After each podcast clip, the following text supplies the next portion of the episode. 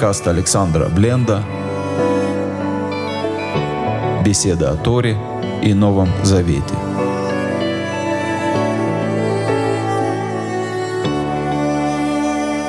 Шалом, дорогие друзья, добрый вечер. Рад снова видеть всех вместе. Мы с вами встречаемся, чтобы продолжить изучать Танах. И сегодня мы будем с большей помощью читать 17 главу книги Шимот, книги Исхода. А начнем мы, как обычно, с молитвы «Отец Небес, прошу Тебя, благослови Твой народ, где бы кто ни находился, тех, кто оказался на войне, тех, кто под бомбежкой, тех, кто вынужден оставить свой дом, тех, кто стал беженцем. Благослови их, помоги найти, определиться на новом месте. Тех, кто чувствует себя в растерянности, тех, кто ослаб, тех, кто чувствует, что его переполняет ненависть, беспомощность. Исцели эти душевные раны. Пошли пропитание тем, кто нуждается в пропитании, достойной работы, чтобы было время на общение с семьей, на изучение Писания, чтобы в доме был достаток, избыток, возможность помогать другим, желание помогать другим. Благослови исцели больных, мудрости врачам исцелять. Поддержи, укрепи тех, кто сопровождает больных. Примири людей в сердце, которых нет мира. Примири отцов и детей, мужей и жен, братьев и сестер. А мы с вами продолжаем читать Тору, и сегодня мы читаем 17 главу книги Шимот. Народ Израиля продолжает идти по пустыне. Весом коли дал пне Израиль, и двинулась вся община народов Израиля, Мемельбар Син, Лимасеем, из пустыни Син, в походы их, Альпи Адунай, по слову Господнему, по указанию уст Господних. Пи — это уста, Э — это рот, Пи в смехоте, в грамматической форме — это уста Господа, Пи Адунай. Выехнул Б Рапидим. И остановились они в месте, которое называется Рапидим. Когда мы позже будем читать главу Масеги, в которой перечисляются все все пере, переходы народа, мы увидим, что Тора здесь перескакивает через два перехода, в которых, может быть, здесь э, народ оказывается в месте, которое называется рапидим. Слово «лерапед» означает «отделать мебель», дать какую-то отделку. Мебель, возможно, это место, которое выслано э, мхом или выслано каким-то, наоборот, слоями камней. То есть высланное, усланное чем-то место. Но мы можем посмотреть на это название и под другим углом. Слово «рав» означает «мягкие, ослабшие», и тогда у нас остается слово «едаем», «руки», ослабевшие, опустившиеся руки. Это одно из возможных пониманий названия этого места, и оно э, будет нам созвучно по ходу нашей главы. Итак, народ пришел в место, которое называется Рапидим, и нету у народа воды. Эйн маем ли что-то ам. Не написано эйн маем ли что-то лям. Не написано, что народу нету воды пить. Написано и нет воды, чтобы пить народ. То есть можно понять это так. Народ озадачен тем, что нет воды, чтобы пить. Еще никто не жаждет, потому что у всех еще есть какие-то запасы, но народ уже начинает быть озабоченным. Мы читаем дальше. «Ваяры Ваам Маше». И ссорился народ с Маше. «Ваемру и говорили, ну рану маем вынеште, умерла Моше, и сказал Моше, мата рыбу не. А что вы со мной спорите? Мати насун это Дунай. Так что же вы испытываете Господа? Моше говорит, как и в прошлый раз. Я говорю вам, вы не со мной сейчас спорите, вы Бога испытываете. По мере того, что воды не было, народ уже начал жаждать. То есть, если раньше, в прошлом году мы читали, что народ начал возмущаться, когда народ э, жаждал, и тогда ну, больше можно понять э, степень возмущения, потому что ну, э, жаждет народ, и когда ты, э, когда у тебя жажда, то понятно, что пить хочется, и вода становится основным предметом заботы. Сколько человек может прожить без воды? В третьем стихе мы читаем «Поицме ам лемаем» и жаждал народ воды, «Лояли на ама Маше» и стал жаловаться на Маше, и сказал Лама зе и Мицраим леамид. Зачем ты поднял нас из Египта, чтобы убить нас? Ути вейт банай, микни бецама. Меня и сыновей моих, и скот мой от жажды. То есть сначала, сначала люди говорили, что мы будем пить, реши как-то проблему. А затем последовало старое знакомое обвинение, но уже в единственном числе, если раньше всем народам приходили и говорили, то теперь каждый жалуется лично. Посмотри на меня, смотри мне в глаза, Маша. Ты меня привел сюда, чтобы меня здесь убить меня и сыновей моих, и исход мой. Это все против меня. Что я тебе сделал, что ты со мной так поступаешь? И вот эта личная злоба, она, конечно, больше злобы общественной. Воицак Маше Радунай. И возопил Маше Господу. Леймор говоря, Мааселе Амазе, что же мне делать с этим народом? Одмиад из колоний, они еще чуть-чуть и побьют меня камнями. Народ злится, народу нечего петь. Виноват кто? Виноват Маше. Маше обращается к кому? Маше обращается ко Всевышнему. Почему народ не обращается ко Всевышнему? Потому что народ по-прежнему сомневается, Всевышний ли поднял их из Египта, или все-таки Маше. Это испытание, оно остается для народа открытым. И после того, как дали перепелов, и после того, как дали ман, теперь вода. Вода, конечно, важнее. И перепелов и маны, но вопрос не решен. Уем Радунай Маше. И сказал Господь Маше, а вор ам, пройди перед народом, вы как Каам, Скина Израиль, и возьми с собой старейшин Израилевых. То есть выбери старейшин, уважаемых людей от каждого колена. О, Матха, Ашеракита Бо, Этьяор. И тот самый посох, которым ты бил Нил, возьми с собой. Как Вейтха, Валахта. Возьми с собой и пойдешь. И куда пойдешь? Куда пойдешь, читаем в шестом стихе. И ныне умеет лифанеха. И вот я буду стоять перед тобой, Шам, Альцур Бехолеб. Здесь опять-таки мы говорили уже про этот значок после буковки моем в слове «шам» там. Вот этот значок означает паузу. Я буду стоять перед тобой там, Альцур Бехолеб, на скале в Хореве. Значит ли это, что Маше должен взять старейшин Израилевых, пойти с ними, вернуться в Хорев и все начать сначала и там дать народу воду. Или Всевышний говорит, я буду с тобой там, как на скале, которая в Хореве. Или другие комментаторы говорят, найди ту самую скалу, которую ты видел в Хореве. Есть скала, которая связана с камнем основания Эвен Камень основания — камень, с которого Всевышний основал мир. Камень основания. И Эвен Аштия звучит как камень напоения. Слово «основание» — штия, и слово «напоение» — питье штия звучит одинаково. И Медраши обыгрывают это слово в отношении той самой скалы, на которой стоит Всевышний, и говорит, эта скала двигалась вместе с Израилем. Многие говорят, это слово в отношении той самой скалы, на которой стоит Всевышний, говорит, эта скала двигалась вместе с Израилем. Многие говорят, это как колодец Мирьям. И здесь Всевышний говорит, я буду стоять перед тобой там, или я буду там твоим помощником, не обязательно в буквальном смысле, стоять на горе Хорев, или как на горе Хорев. Вот сложный текст для понимания. И снова переводчики не э, видят возможность однозначно перевести это. Поэтому каждый переводит с того, как он понимает, как ему открывается, как он догадывается. А потом мы ходим и говорим, вот здесь перевод неправильный, здесь перевод искаженный. Нет, перевод не неправильный и не искаженный, а передает один из вариантов понимания. Вейкита быцур. И ты ударишь по скале, в яйцу на минумай, и будут пить из него воду, ам, и будет пить народ. Вяскин Моше, лейней, скиней, Израиль.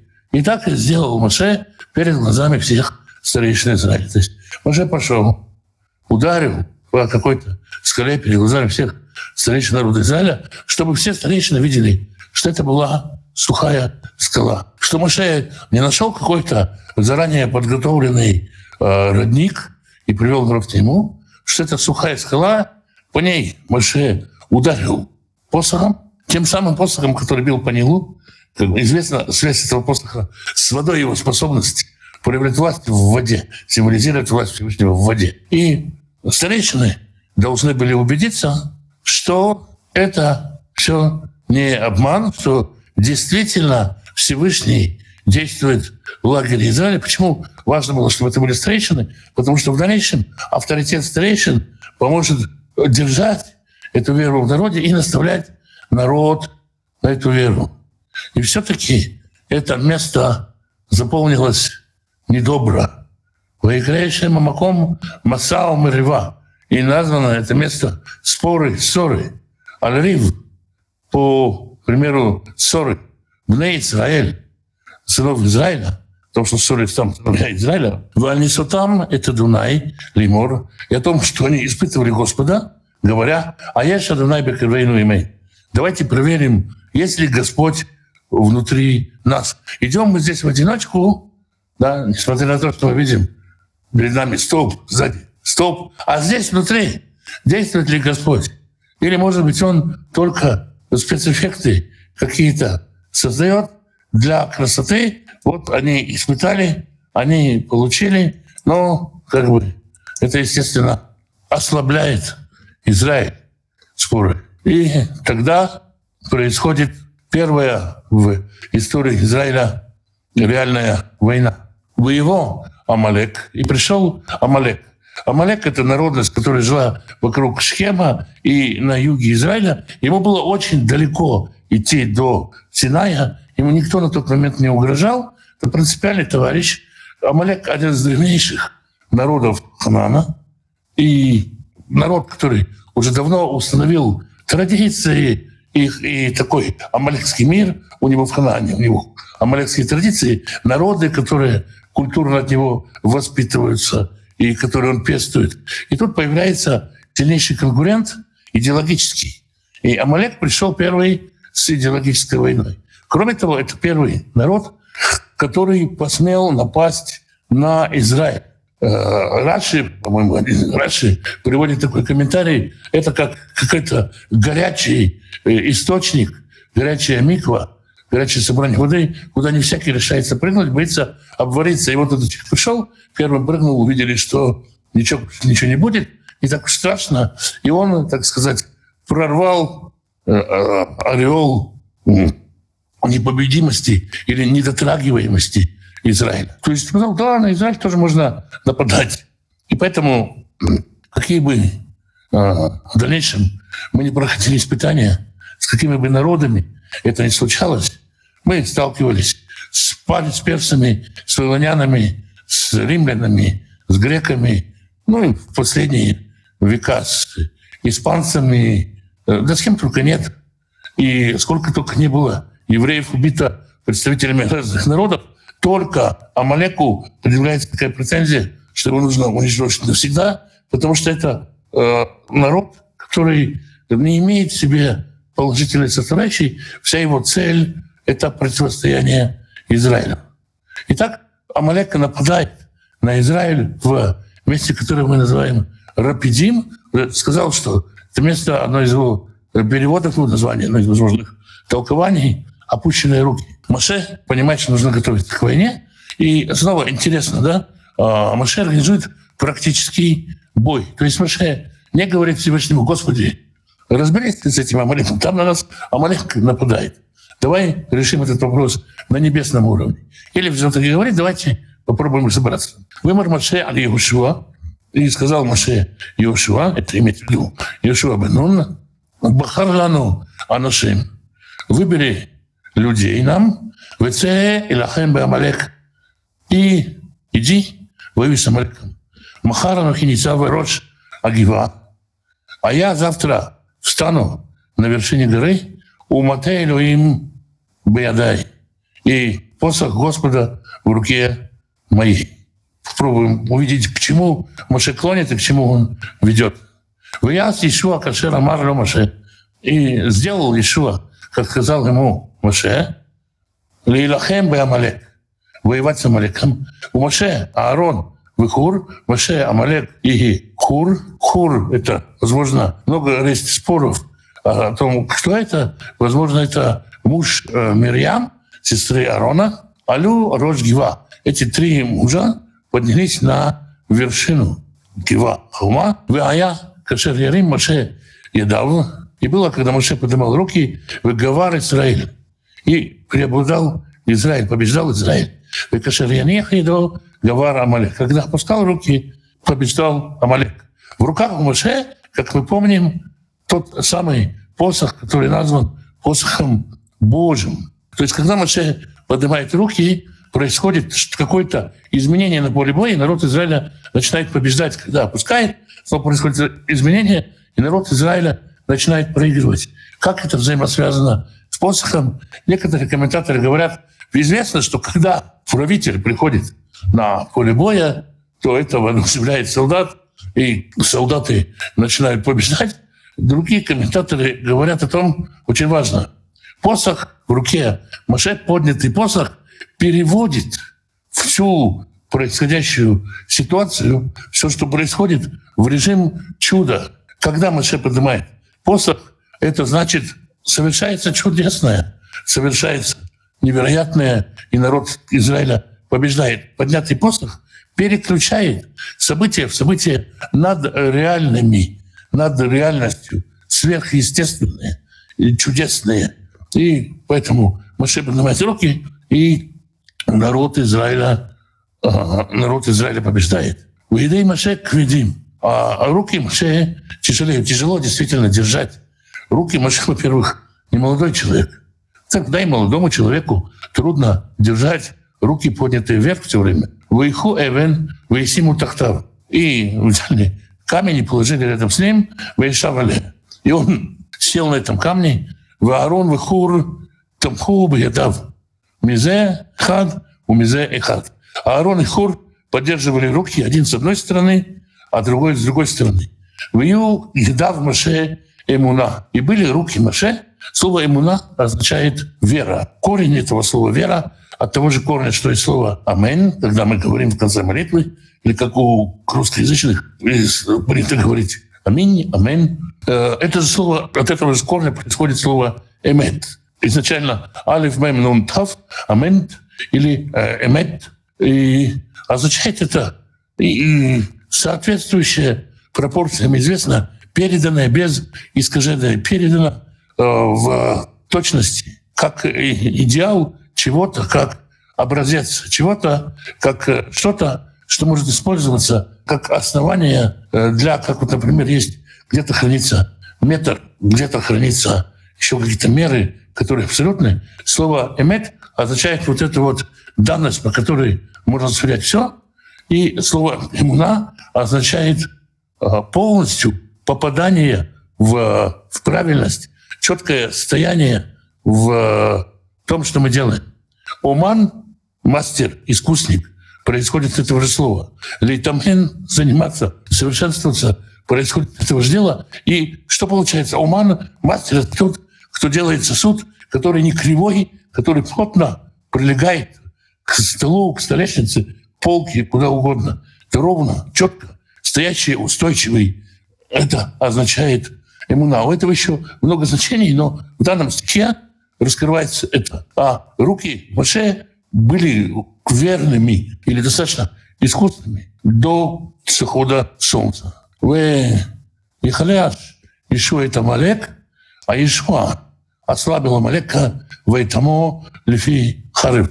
А Ишуа ослабил Амалека и его народ мечом. То есть это такое вот взаимодействие Маше, который включает режим чуда, и Ишуа, который все-таки орудует мечом в этом режиме чуда. Человек действует в чуде. Вьомера Адунай Маше. И сказал Господь Маше, кто взот зикарон бесефер. Запиши это памятованием в книгу. Весим Ишуа. И вложи это в уши Ишуа, то есть в уши Ишуа.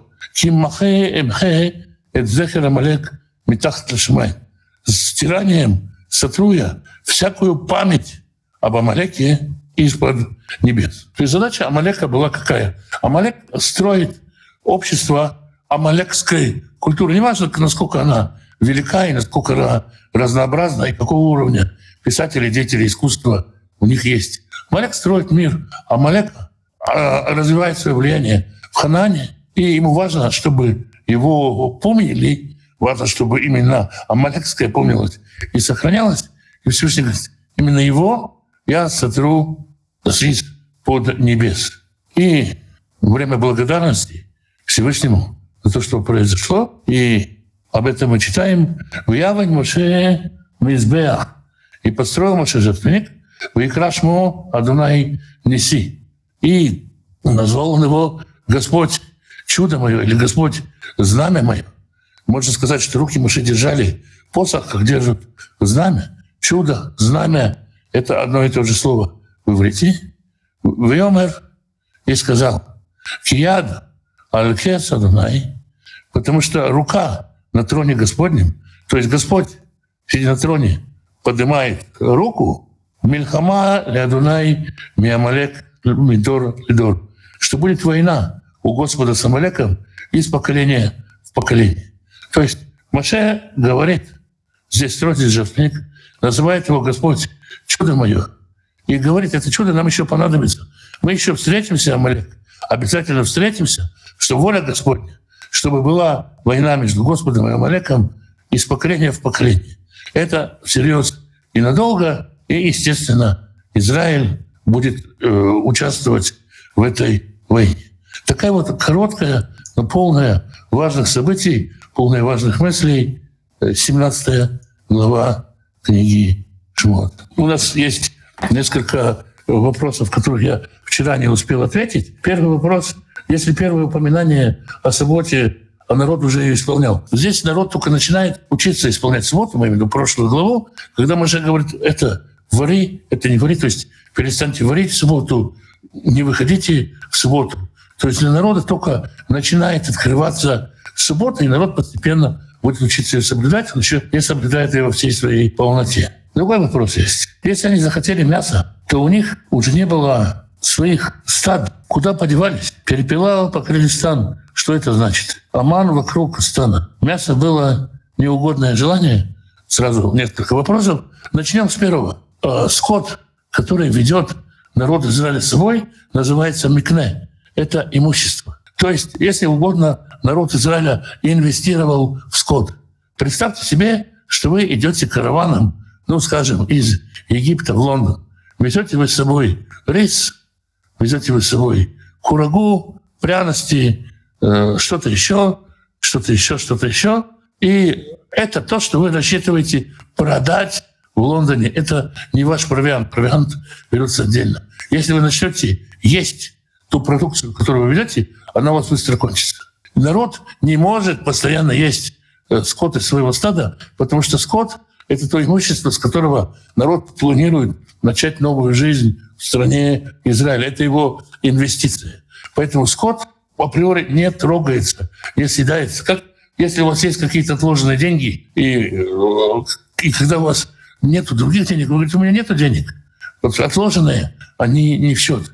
То есть есть какое-то понятие, как управление бюджетом семьи, оно не чуждо иудеям, идущим по пустыне. Они понимают, нельзя начать проедать скот. Это вообще не рассматривается. Поэтому, если начнут, то значит уже не к процветанию ведет их Всевышний. Поэтому у них есть скот, конечно, который и требует воды, и требует ухода. Как вы думаете, вот они в 5 утра собрали ман, поели, в 6 вечера собрали перепелок, пожарили, поели, а что дальше?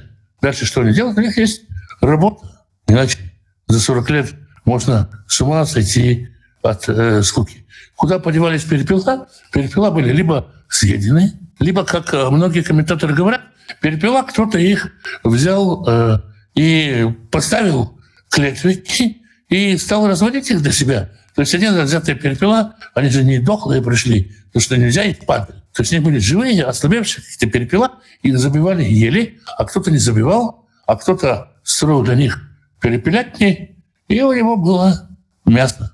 Вполне возможно тоже. Поэтому и в данном случае, в данном случае мясо не то, что было неугодным желанием, в данном случае в после в прошлой главе про мясо вообще не было вопроса. Это была инициатива Всевышнего. Здесь не было «дайте нам мясо». Это проявление заботы Господа. Поэтому нельзя сказать, что вот в этой истории это было неугодным желанием. Другой мы поговорим, когда мы ее дочитаем. Ман на хранение для свидетельства. Тогда точно не было стеклянных баночек, как оно могло быть свидетельство. Но каждый раз его можно было открыть и показать. Каждый раз заглядывали, когда потерялось и потерялось. Или потерялось, когда потерялось, мы даже сказать точно не можем. Не зафиксировано это в истории, когда потерялось, но факт, что потерялось. Вот вопрос спрашивает, перепела посыпались Всевышним однажды или каждодневно? Есть об этом спор, и, скорее всего, перепела посыпались однажды, но, как я уже сказал, перепелов можно взять на развод. Их можно взять и разводить. Их нетрудно разводить, то есть освоить э, перепеловодство. Дело не очень хитрое для людей, знакомых с сельским хозяйством. А там и яйца перепелиные. Ну, э, в общем, со всех сторон хорошо. Может ли Амалек во всем остальном быть праведником, кроме противостояния с Израилем? Так не бывает. Противостояние с Израилем ослепляет совершенно, и уже ни в чем нельзя быть праведным. Поэтому в Амалеке нету ничего хорошего. Сколько людей погибло от рук Израиля? Неужели все они определенно погибли? Почему Бог не пытается привести народы к покаянию в тот момент? Потому что в тот момент народы к покаянию никак не готовы всему свое время. Народ пытается провести э, народы к покаянию в тот момент, поэтому он убивает те народы, которые никогда не покаются.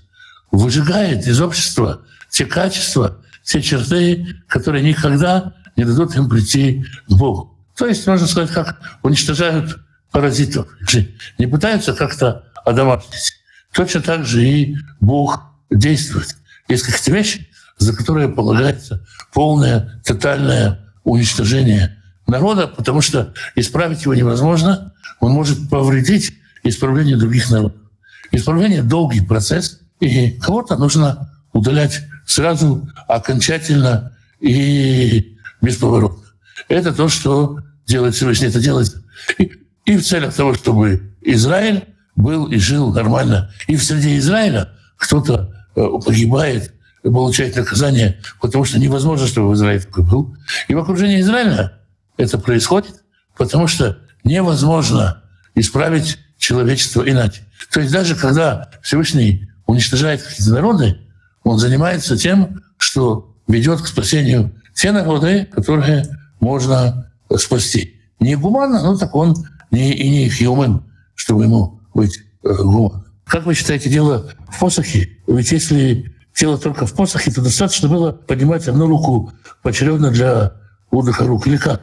Дело в том, что это не волшебный посох, понимаете? Это не волшебный посох, потому что мог бы и, и ну, и Аарон взять куртку, он хур, он молодой, он взять посох.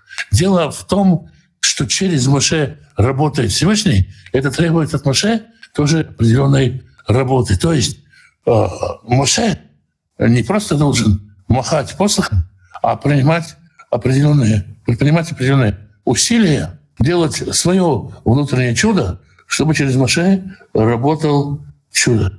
Важно ли для спасения исполнение субботы? Здесь надо начать, наверное, издалека, что чаще всего, когда христиане говорят про спасение, христиане говорят про то, чтобы попасть в рай или избежать ада, или, или не попасть в ад. Если мы... То, такой концепции спасения никогда не было. Э, для того, чтобы, для того, чтобы попасть э, в, э, в рай, нужно быть как бы правильным. Весь, вся суть спасения – это избавление человека от того, что он не может угождать Господу. Когда он получает спасение, он становится угодным Господу, и тогда попадает, попадает в рай. А как стать угодным э, Господу? Понятно, что только делами невозможно, но э, дела, как законом познается грех, законом познается и праведность. То есть, если вы э, видите, что Всевышний говорит о соблюдении шаббата, значит, ему это важно. Если видите, что Всевышний говорит о соблюдении кашрута, значит, ему это важно. Вот. Поэтому что значит важно либо? Ну, если не важно, для чего Всевышний об этом говорит? Я понимаю, что есть как бы спорт этот многовековой, и кто-то скажет, важно все, что было бы в сердце и так далее. Но Господь говорит не так. Шитору говорит не так. Послушайте, у меня есть уроки на тему спасения и спасаемые, терять, чтобы находить, вообще переосмыслить концепцию спасения. А, теперь, если мы говорим о язычниках, которые приближаются, и для того, чтобы начать соблюдать субботу, захотеть соблюдать субботу, надо почувствовать, что тебе это нужно. Надо почувствовать, что через это тебе, это тебе Господь говорит. И тогда ты ее соблюдаешь, а не играешь в это. Потому что достаточно людей пытаются в это играться. И в этом ничего хорошего нет. Но если есть ощущение того, что Господь хочет, чтобы вы соблюдали субботу, то это важно как проявление любви к Нему. Оставьте в сторону спасения. Мы не мыслим такими категориями. Может быть, как церковь. То есть, когда спасение ставится в центр всего. Самый центр всего. Вы любите Бога, вы хотите Ему угождать, вы хотите делать то, что Он хочет, хотите быть таким, как Он хочет. То есть, о, проявление любви. Хочет ли Бог, чтобы любящие Его соблюдали шаббат? Давайте ответим на этот вопрос. И как Он сам а, об этом говорит неоднократно. Может быть, это будет ответом. Поднятые в руки Моше передавали какую-то сверхъестественную божественную силу для победы, или можно рассмотреть как пример воодушевления сражающихся. Я думаю, что ни то, ни другое. Почему? Потому что сражающимся, я не знаю, я бывал на поле боя, ну, не, не, конечно, не, не, не, на, не, на, не на саблях, не на ножах, но я могу сказать, некогда смотреть на Агиву и смотреть, подняты там руки у Моше или нет. Но когда Моше поднимал руки, Всевышний поддерживал руки всех э, воюющих. Вот так, я думаю, это работало. Ну и снова, каково значение поднятия рук. А когда поднимаем руки к небесам, мы пытаемся с небесами соединиться. Это самое первое значение. А дальше символически, ну, попробуйте представить себе, что это для вас означает. Что угодно. Это ведь на самом деле Тора часто не вскрывает там что что мы представили, что это для нас. Что для вас поднятые руки кверху. Ответьте, и вам будет ваш самый лучший из всех ответов. Это ваш ответ. Ну вот, вроде бы на вопрос ответили. Ну, хорошо, тогда что? Завтра на том же месте, в тот же час встречаемся и будем с Божьей помощью учить 18 главу. Пока всем шалом.